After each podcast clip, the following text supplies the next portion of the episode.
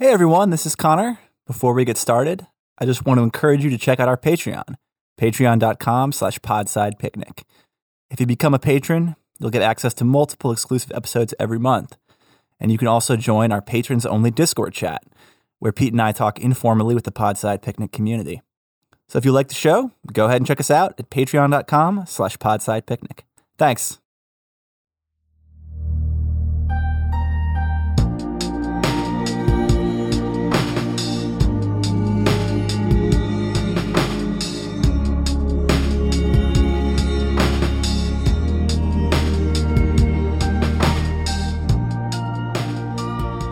Welcome back to Podside, everyone. This is, as you'd imagine, Carlo. And, of course, I'm joined by Pete. Hey, Pete. Hey, how's it going, man? It's going well. And let's start this off right. Hell yeah. Okay. I'm going to take... Don't stop recording. I'm going to take 30 seconds, run down the hall, run back with a beer. Because anything stronger is in boxes right now, but I know where the beer is, damn it. Putting the run in beer run. Okay, go for it.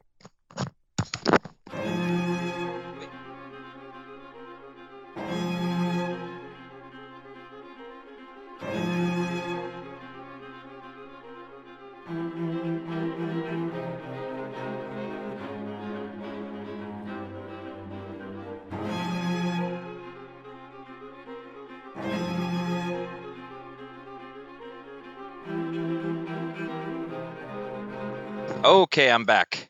Chewy is wondering about the beer, and if he could smell it, his interest will wane. Let's see. Yep, interest is gone.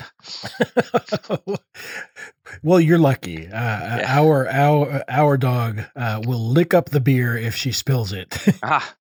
Well, I mean, if I were drinking a can of gravy, Chewy would be all over it. But as it stands, well, you don't have like a gravy stout? Come on, man. Oh, you know it exists. Ugh. I'm sure there's something out there that's just like the beer you eat with a fork. It's like, what? No. Right. Yeah. So Chewy got attacked today. Oh no. Yeah. He was at daycare and there's this Weimaraner who's sort of his worst enemy that came up and just started biting him on the shoulder.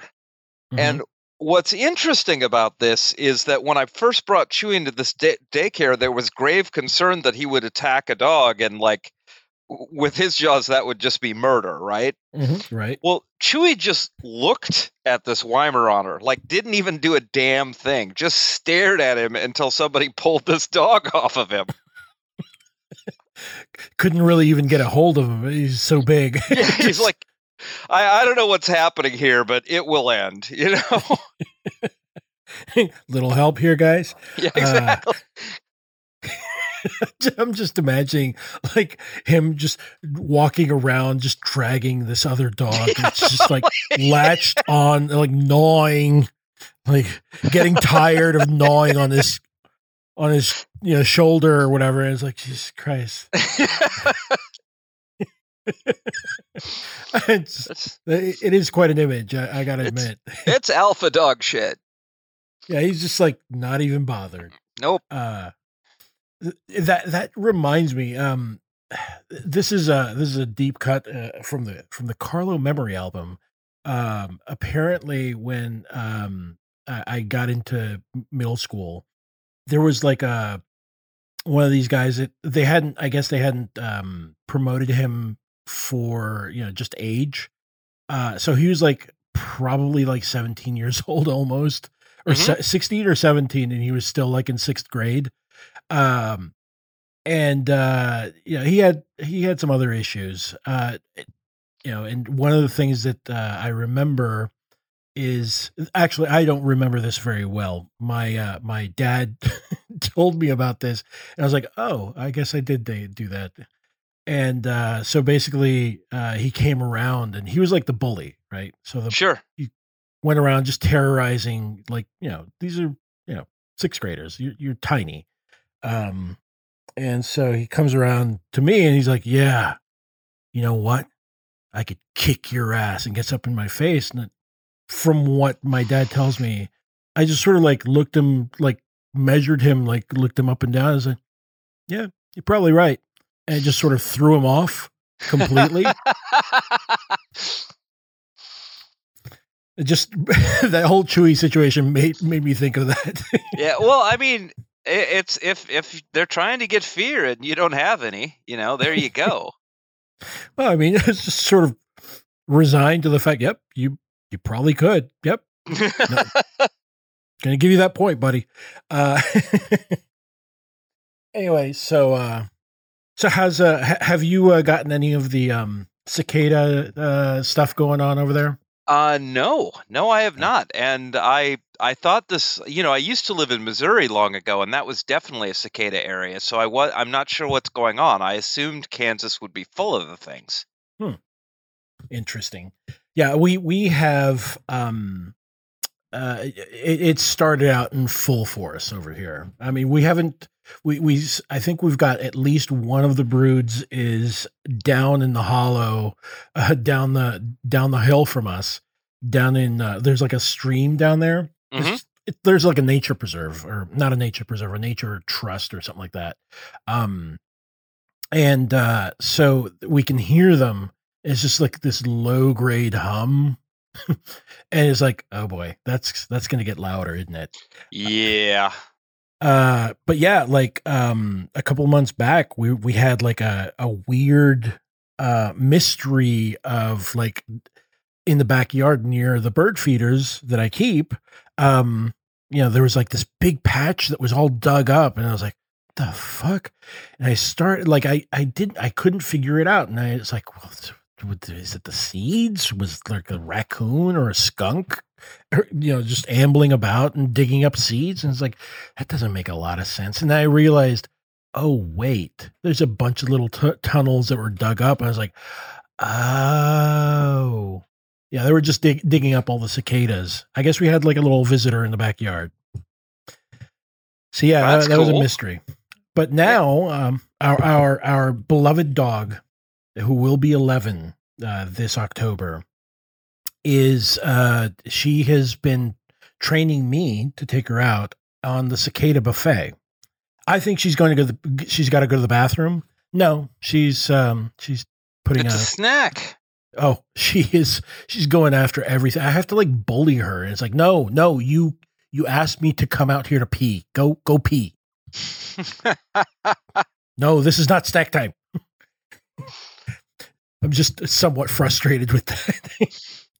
Yeah. Well, I mean, I don't know. Like with Chewy, because I'm essentially going for a walk with a small tank. I've just sort of accepted the fact that there are exercise walks and there are sniff and eat walks, and that's just how it is, you know. Mm-hmm. I got you. But, you know, your mileage may vary. Biz, I think Biz is a little more cooperative with you in a good way. Oh yeah. Yeah. She's definitely, she tries to be good in general. She succeeds about 87% of the time. Hey, those are high numbers. That's a solid B+. We're getting into scholarship territory. Yep. You know it. Smarter than she looks. But yeah. So what's up with you, man? You've been doing a move, right? Yeah. So I bought a place. I moved all of my stuff over here. I've got a maid going into the old place in a desperate attempt to get my damage deposit back. And it's a 2-level place, and I live on the top, and the bottom is a rack. So I'm slowly bringing everything up the stairs. Like every time I go up, I bring another box, and hopefully by Friday I'll have that all done. And then my wife arrives for a while, goes home, and then she comes back here with all her shit, and I start the process all over again. Yeah, don't get me wrong. I want her here. I'm very excited about this, but the boxes? No. We must imagine Sisyphus smiling as he goes up the stairs. And I'm just like, bullshit. Like, third time you push that up, Sisyphus is over it.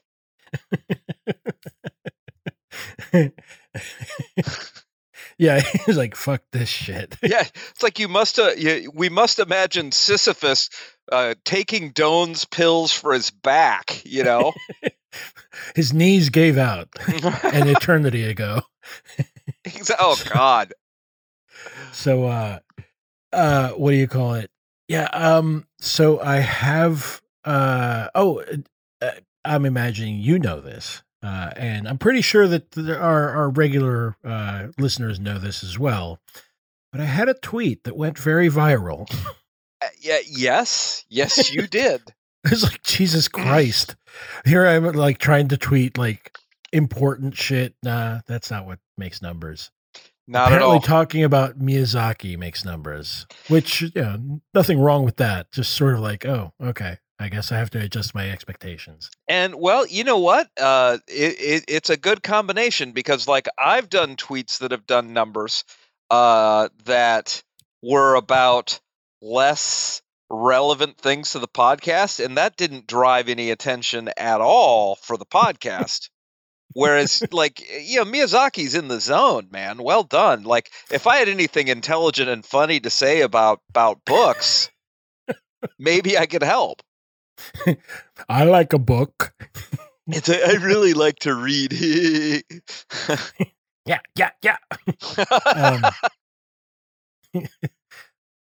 So, yeah, I could just imagine, like, Beavis doing, like, the new book smell. Yeah, that's something I love. You know, I looked over and I just had like this moment of terror because I looked on my computer for a second, like we weren't recording. And I'm just like, oh, shit. This is good material. What the fuck? This is gold, Jerry. Anyway. So, yeah. I just... I think it's finally died down. I think I have my account back finally. Yeah. Jesus Christ, man. Well, I mean, it's good to have what you do be recognized once in a while. That's cool. It's just, you know, it's you wish it could be spread out over 6 weeks instead of like 3 days of your phone vibrating like it's about to rise off the ground. Yeah, like my battery kept on draining. It's like, Jesus Christ, this is plugged in. What the fuck? Like, this should have been charged hours ago. No, I'm serious. Like the phone, like I pick it up and it's like, hot. You know, it's like, Jesus Christ, what the hell? Anyway, just putting my phone through its paces, I guess. Yep. But yeah, so let me see. It's not much. I mean, I read this really, have you ever read, I forget if it's M Rickert, right? The author, have you read any of her stuff? I have not, at least I don't think so. I'm going to my buddy Google right now to see if a title jumps out at me. Well, I think, I picked up on a recommendation from somebody over in the Right Good, Discord. I picked up her collection, and she has this retelling or like a reimagining of the Persephone myth. Oh, nice. And oh my God, that's possibly one of the best things I've read this year so far. It is amazing. It really is. But anyway, that was like, I'm still sort of thinking about it every once in a while. Like it's been almost a week now. And my mind keeps on touching upon like a couple things. And it's like, oh yeah, that story, Jesus Christ. It's really good. I mean, it's really good. It's sort of tragic and joyful, and it's got everything in it. Yeah. I have not been breaking new ground. So, like, I read Walter John Williams' space opera series, The Praxis, everyone that's out so far in the past couple of weeks, and that's 2,000 pages. And then I read the Janissary series, that's Pournell, and that was about 900. And I don't really know why I read those, but I did. You mean... The Praxis series. I mean, honestly, Pournell, I don't think I've ever read anything of his outside of The Moat in God's Eye. Yeah. It's well done war porn is what it is. Like, he's very interested in tactics, and there are always situations where high technology people encounter low technology people, and it's like, well, what can you do? You can introduce horse collars, and horse collars allow a horse to produce more effort than a man does, and that ends slavery, like that kind of stuff. And it's like, this is an interesting thought experiment. It's hard for me not to think you're full of shit, but it is interesting. I mean, given Jerry Pournell, he'd be like, yeah, that's a great thought experiment. Really, you know, like in his other books, it would have been like, oh, thanks for the horse collar. And then they place it on a human being. You plow it now. Fair enough. Yeah. Yeah. I mean, he's definitely one of those mixed feelings authors for me, because he's given me a lot of joy over the years, but he is he's a military libertarian, and I am very wary of those. Well, I mean, you know, I think it's a good it's a match with all the military libs, you know. Yeah, that's true. Well, it's awful that that our military budget is so big, but you know, it's really great when we bomb other countries when they they say something nasty about us. I always suspect that military libertarians want to change the age of consent by force of arms. Well, I haven't read it, but I read or listened to a synopsis of it. Was it Lucifer's Hammer? Yes. And that is, I mean, if that is not a sort of exactly the type of power fantasy that a Jerry Pournell is sort of thinking about, then I don't know what is. You know? Yeah. Yeah. But like King David's Spaceship is a banger, and the Janissary series is a banger for a particular type of if you're addicted to the... did I ever tell you about the coffee table book I wanted to make? I think you mentioned it, which, but refresh my memory. It's something about like different types of inventions, was it? Yeah. Well, the idea is so much fantasy and science fiction is centered around the idea that usually an American male ends up in a place where people are in medieval times or whatever, and that person introduces soap, introduces antibiotics, introduces gunpowder, and turns things around, and the bad guys are defeated. But like, if you actually took somebody from the modern age and dropped them back in time, they would be fucked. Like, they could, even if they could read now, they couldn't read, right? And so like, my theory was that a coffee table book that is the one you grab when the portal opens, so that it shows you how to make a copper mill, and it shows you how to make gunpowder, and it talks about how to set up a steam engine. And so like, at least you'd have half a chance as opposed to none. True. I mean, there is always the, obviously this flies in the face of the fantasy. But there is always the thing that you could just assimilate into the medieval culture. You'd be much smarter. You know, I've been listening to the sporadic podcasts that is it Dr. Elena Janega. She has like a little medieval studies type podcast that she'll sporadically put out. And one of the recent ones was really interesting because she's going through like the corner rolls of some English countryside. And just like the manner of death is like a little tiny story in and of itself, if you know what the context is, and, you know, like the hue and cry system and all that stuff, which is where I learned just recently, you know, you've heard this, the fact that, the reason people drank beer is because water wasn't safe to drink. You know, they didn't have sanitation. And she says, that's not true. I mean, outside of, you know, some, if you're obviously upstream of like some, you know, you dump in sewage into the stream that you're using for your water source, or dead animals in the water source, you know, you're probably fine to drink it. It's probably find, generally speaking, the reason that people drink beer, like small beer, throughout the day is something that you touched upon before in one of the episodes, which is basically you needed a constant and easily consumable source of calories because you were just basically doing backbreaking labor all day. So it's just an interesting. Yeah. I mean, anything for a beer, right? Right. Yeah. I mean, many people fantasize about what they would be in the past, and I have no illusions. Like, I would definitely be pulling a plow. My eyes aren't good enough for me to be a scholar. Forget it. Well, you might, if you do not move your lips or even audibly pronounce words while you read, there might be hope for you. Yeah, I would have to like put my eyes very close to the paper.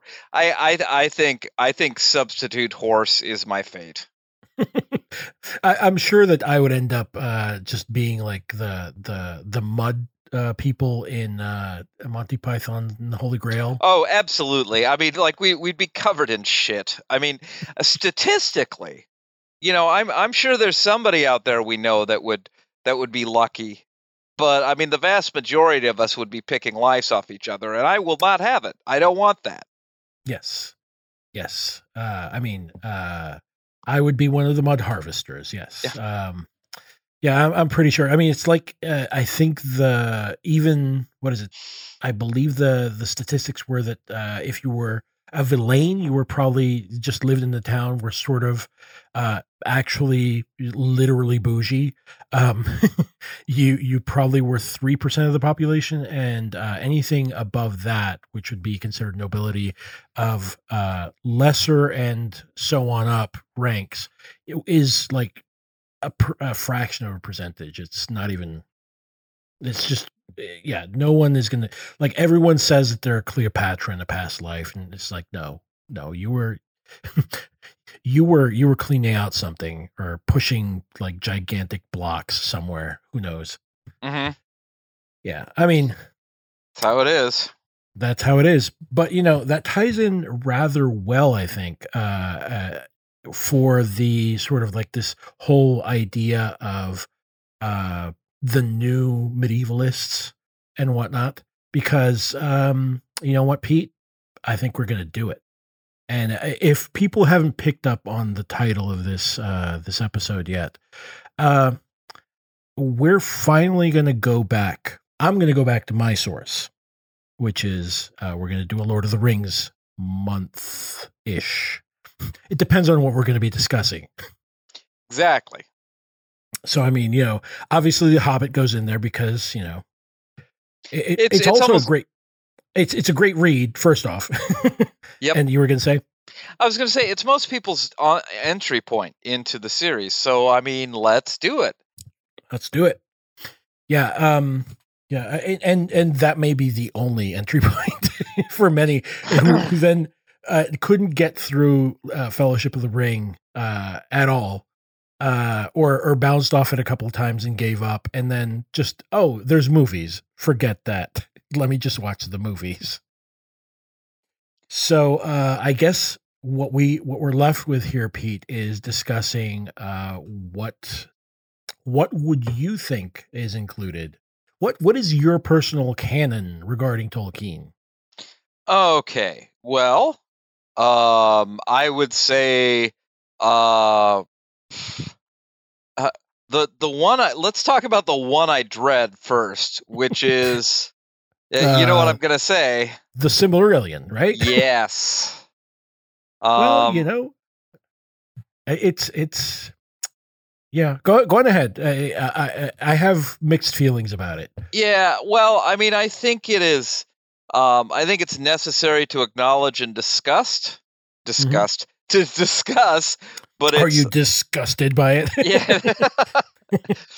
But it's, I mean, it's a book like Ulysses that many have claimed to read, and not everyone has claimed to read it actually has. But I mean, I'd be happy to take a stab at it. Then, okay, well, beyond the Lord of the Rings, I mean, it's tough, man, because, like, I'd want to read Beowulf because of the tie-ins. Okay. I think beyond, you know, Fellowship, Return, Two Towers, I'm assuming we're talking about those. Yeah, yeah. I think we'd be fools not to touch on the movies, and now I'm going to stop talking. Yeah, no, I think we're on the same page about that.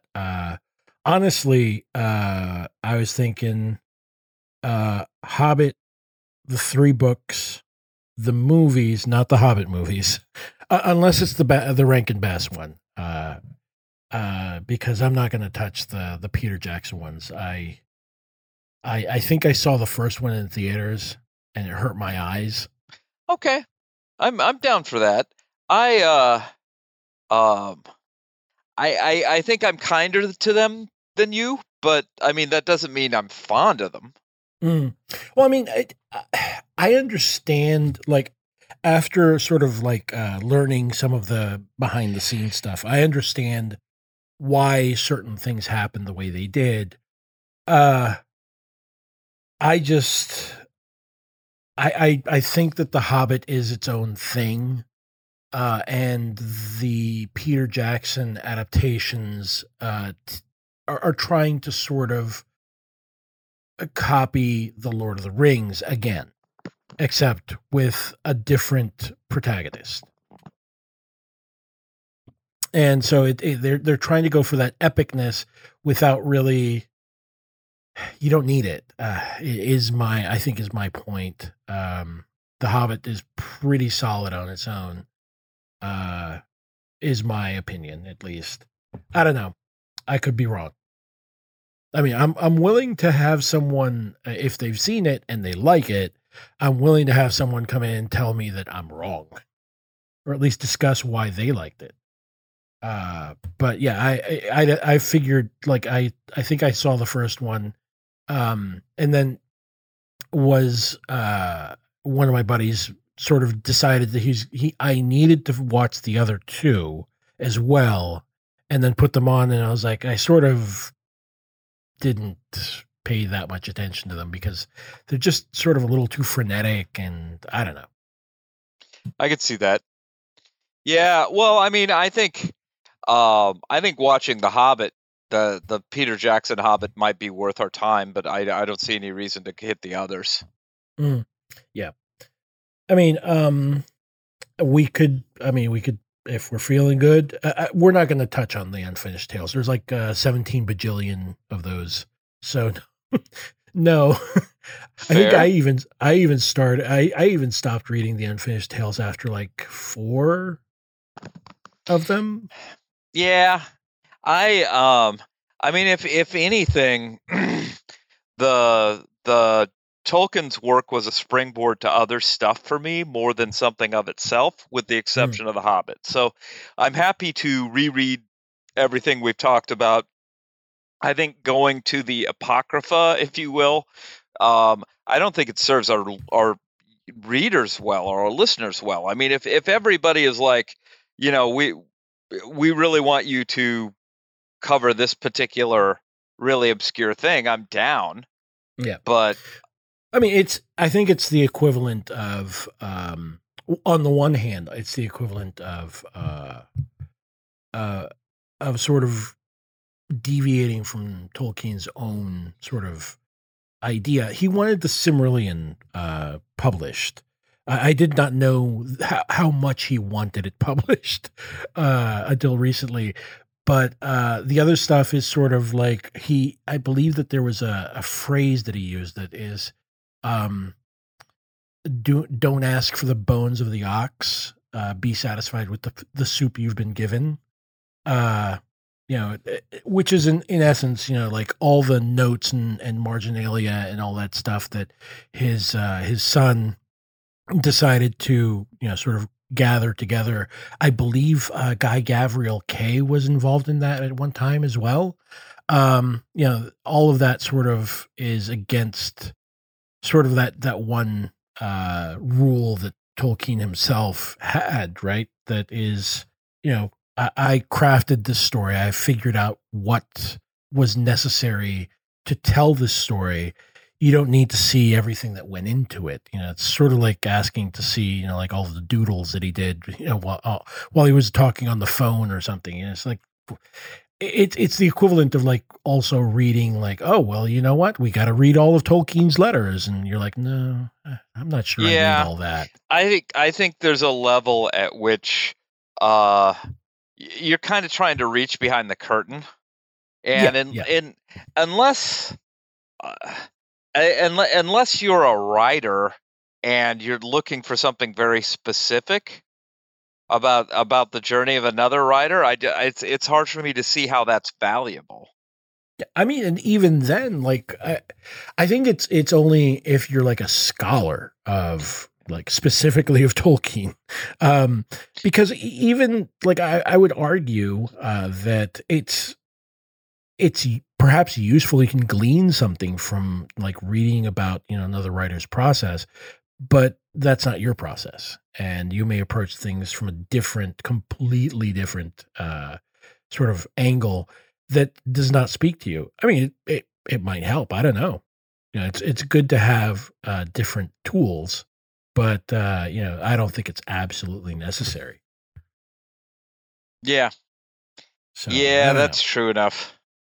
So can we back up just a second? Because you'd mentioned that that Lord of the Rings was more of a springboard, which sounds to me that it didn't really speak as much to you personally. Can you expand on that? Yeah, I mean, and I mean a lot of this is simply because I suck, but like. When I was reading these at the ancient age of 10, like The Hobbit seemed to speak to me directly. And, you know, the Two Towers et al. Were, I felt like they were a trap to make me read descriptions of leaves. I mean, I believe that at 10, this would probably be a correct assumption. I don't know that it's incorrect at, you know, more than that either, but I do believe that specifically at 10, this is a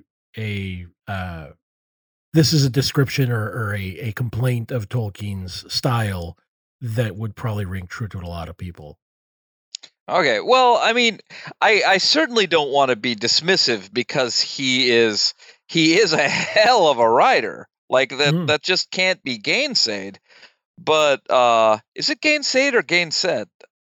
I'm going to go with either one is fine. Okay, and maybe if I can't say it right, I shouldn't say it at all, right? But yeah, I just the. As a very aggressive casual reader, if the book isn't casual, it needs to give me something else. And at least at 10, it didn't give me much else. Mm. So I guess my next question would be: had you not read it since? I have not. Okay. I'd be sort of curious to see what you think of it now. Because I do believe that, like, I'll be absolutely honest with you. I bounced off the Fellowship of the Ring at least. Like, let me put it to you this way. So, my origin story regarding Lord of the Rings was that I was visiting, or I was accompanying my dad to visit like some jeweler or some watch repairman that he knew in Old San Juan, and his son, who was like a teenager, I would say probably 16, 17.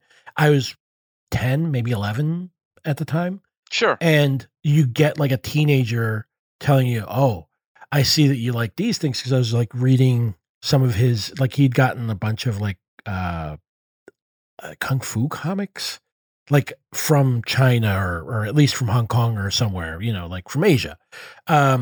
And I was like looking at them, and they're like super detailed, but I obviously it's written in a language I can't read. So he's like, you know, I was just drawn into it by all the artwork and whatnot. And he sees that and he says, you know what? These might not be the best thing for you right now, being manga and whatnot. Aha. Yeah, I'm sure that he was trying to divert my attention from like some more racy stuff that shows up in manga. And he says, you know what? You should read these. And he gives me like the paperbacks that had like the cream colored cover with Tolkien's watercolors on them as the artwork. So anyway, I thought that you could just start reading Fellowship of the Ring. It's like, it's a book, right? I tried at least 3 times and bounced the hell off of it. And it wasn't until I was in 7th grade, like a couple of years afterwards, that I was sitting in English and one of the newer kids that had come to the school was reading C.S. Lewis. He was reading specifically A Horse and His Boy. And I asked him, you know, so what are you reading? What is that? And he's like, oh, this is a series. And he explains, you know, blah, blah. And I was like, okay, cool. Well, bring me that book. If you've already read it, could you bring me that book tomorrow? And the next day he shows up and he gives me another book. I was like, what is this? I asked you for the other book. And he's like, no, start here. It gives me The Hobbit. And I started reading The Hobbit. And god damn it, I finished that fucker like at 1 a.m. in the 1 a.m. in the morning that night. I just ripped through that book, and I finally had like I realized, oh, this is the prequel to Lord of the Rings, and now I can start. I still bounced off of it, but then I tried it again and slowly but surely got into it. There's another story to be told there. Have I told you this one about the Fellowship of the Ring specifically? No. So I started reading Fellowship of the Ring, right? And I finally get past like the second chapter, which is like all this backstory and whatnot. And I start getting into it, and it's summer. So it's time for us to go on vacation. I take the book with me on vacation and promptly lose it. And I'd gotten right till the section of the Mines of Moria. So right before like the second half of the book, I lose the book. And I'm like, Jesus Christ, I just started reading this and started getting into it. Now I can't find it again. So the rest of the summer, I was just like thinking to myself, god damn it, I want to continue to figure out what the rest of the story is. So when we got back, I went into the school library. Only had the Two Towers. It didn't have the Fellowship. Oh. So I was like, how much could I have missed? I started it on the Two Towers and started realizing, oh, this starts off. What the hell's going on? This seems to be maybe I did miss something. Ah, fuck it. I'm already reading this. So I made it all the way through, and it wasn't until like a year later that I repurchased the entire series and then read it from the beginning all over again. I was like, oh my god, I missed so much that happened in the second part of the Fellowship of the Ring. I remember being at a friend's house, a friend who had his bedroom was like in the house that he lived in had like a tower. I shit you not, Pete. This is in Puerto Rico. It was a house that had like a tower on the side of it. It was like, what? Like a I guess like a Spanish style type of castle tower. That's that type cool. Of thing. Yeah, his bedroom was in there. I was like, cool, man. You get to go up this cool spiral staircase, which of course, you know, was very much very much in line with, you know, what I was reading, which was the Fellowship of the Ring. And I was like, God damn, there's a lot of stuff that I missed. I was telling my friend, he's like, yeah, you did. I don't know why you skipped it. It was like, oh, I wanted to get to the end, man. I don't know. I wanted to find out what happened. It's fair. Yeah. I mean, that's just sort of craziness that I just sort of like, well, I lost it. So I'm going to, let's just continue. Keep on going. So yeah, it's sort of funny. So, are we going to touch on any of the games? We could probably, I guess the one that that you and I are probably both thinking of right now is, what is it, Lord of the Rings Online or whatever? I've never played it. Have you ever played it? No, but I figured we could bumble around in there and then bring in Hegelbond to say something intelligent. Yeah, well, yeah, much more intelligent about the game than us, perhaps. Right, we're like, wow, that was great. And it's like, well, you see, games like this originated in the 13th century. And you're like, what? How? Yeah, I don't follow. Yeah, they did it on they used shadow puppetry, huh? It's like, what? Huh? How? Okay. All right. Well, so, and then, yeah, I mean, I don't know. Let me think on the Silmarillion, but I suppose it might be worth at least touching upon it, but not, but maybe not reading it. I don't know. What we could do is trick a guest into reading it and have them come on and talk about it and see if we can convincingly not have read it and have him not know.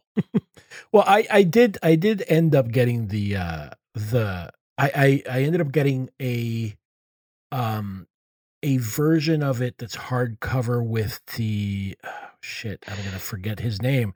It's illustrated by one of the illustrators, which is really interesting to see some of the older artwork prior to the movies coming out, because the funny thing about the movies is that now all the artwork is sort of trying to touch base with the movies or going off of the movies.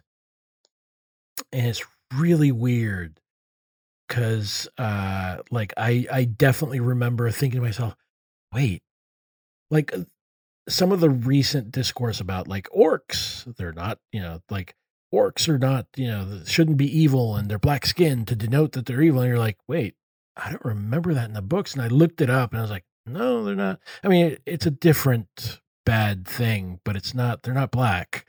They're not black skinned in the books. Right. I mean, there are problems that need to be observed and talked about, but I don't think that's where he went. I agree.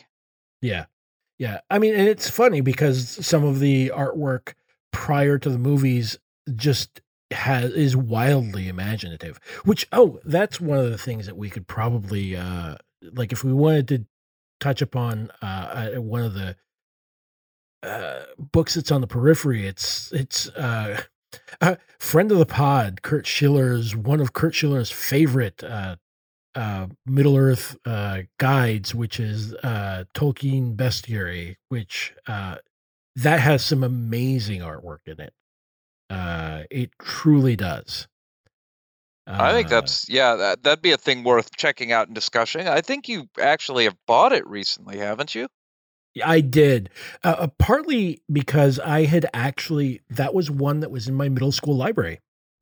I shit you not. That fucker was like checked out probably for a year by me. Nice. So did you steal it from them? No, I didn't steal it from them. I actually bought it. No, I turned it back in. I mean, come on now. Pete, I'm just being a dick. I'm sorry. Yeah. No, it's all good. I'm just saying I was a teacher's kid in the same school system. No, I'm not going to be pulling that shit. Yeah, that's very fair. Yeah. I did want to point out that you just reminded me that obviously I had it checked out and I hadn't finished reading any of the Lord of the Rings yet. I was just sort of like it was like a primer for getting ready to read Lord of the Rings for me. That and the fact that we had, I think in seventh grade, I had an English, the math teacher that we had was English, and Mr. Jenkins, and he was a huge Tolkien nerd. And that was like one of the ways that I sort of bonded with him, even though my grades weren't great, but at least we could talk about Tolkien, you know? Yeah. That's really cool. Yeah. I mean, that was really cool. Cause he was like, I would spring like little, I didn't know, I didn't think it was that at the time, but it's like weird little traps like, the Ents, right? Mr. Jenkins. And like, yeah, nudge him. And he'd be like, oh, quite right. And, and then he'd go off into a spiel about, like, I'm not going to do the whole English accent. But he'd go off into a spiel about, like, you know, how Treebeard and the Ents and the this and the that. And, yeah. It was great. I mean, and plus the artwork is, like, varied. There's a lot of really weird stuff. There's a lot of stuff that looks, like, really fucking metal as fuck. It's really good. But yeah, we should probably, we could probably have Kurt on just to talk about the Tolkien bestiary. Oh, right on. Yeah, I suspect he'd love to do that, but I might be wrong. But anyway, yeah, I think that more or less covers it. I mean, it might be a month plus. I don't know. We'll have to see. Yeah, and at the same time, we're going to be prepping like.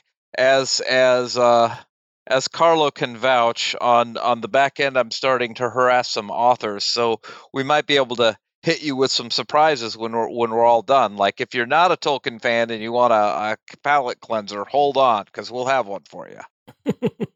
Yeah, I mean, if you are a Tolkien fan, come on in. Absolutely, this is going to be great.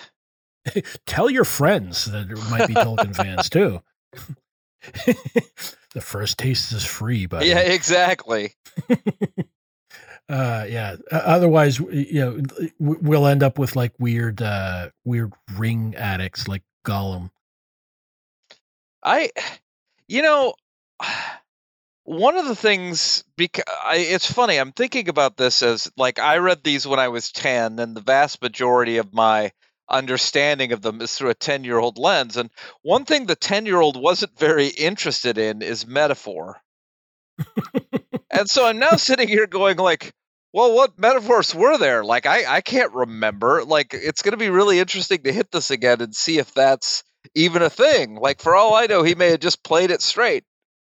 Well, I mean, there is some there. It's just that it's not, I think that the skill is that if you see it, great. If not, you can still enjoy the story, which right. is, you can't ask much more than that. You know, you get an enhanced experience if you are a tradcath, for instance. Fair. Well, I think we've done what we set out to do here, man. Is there anything you want to cover beyond this? I don't think so. I mean, I think that's more or less we've sort of talked some shit, shot the shit, I should say. I had a beer, so I mean, like, check that box. Yep. Delineated the borders of what we'd be talking about during Lord of the Rings month ish, and I think that's about it, man.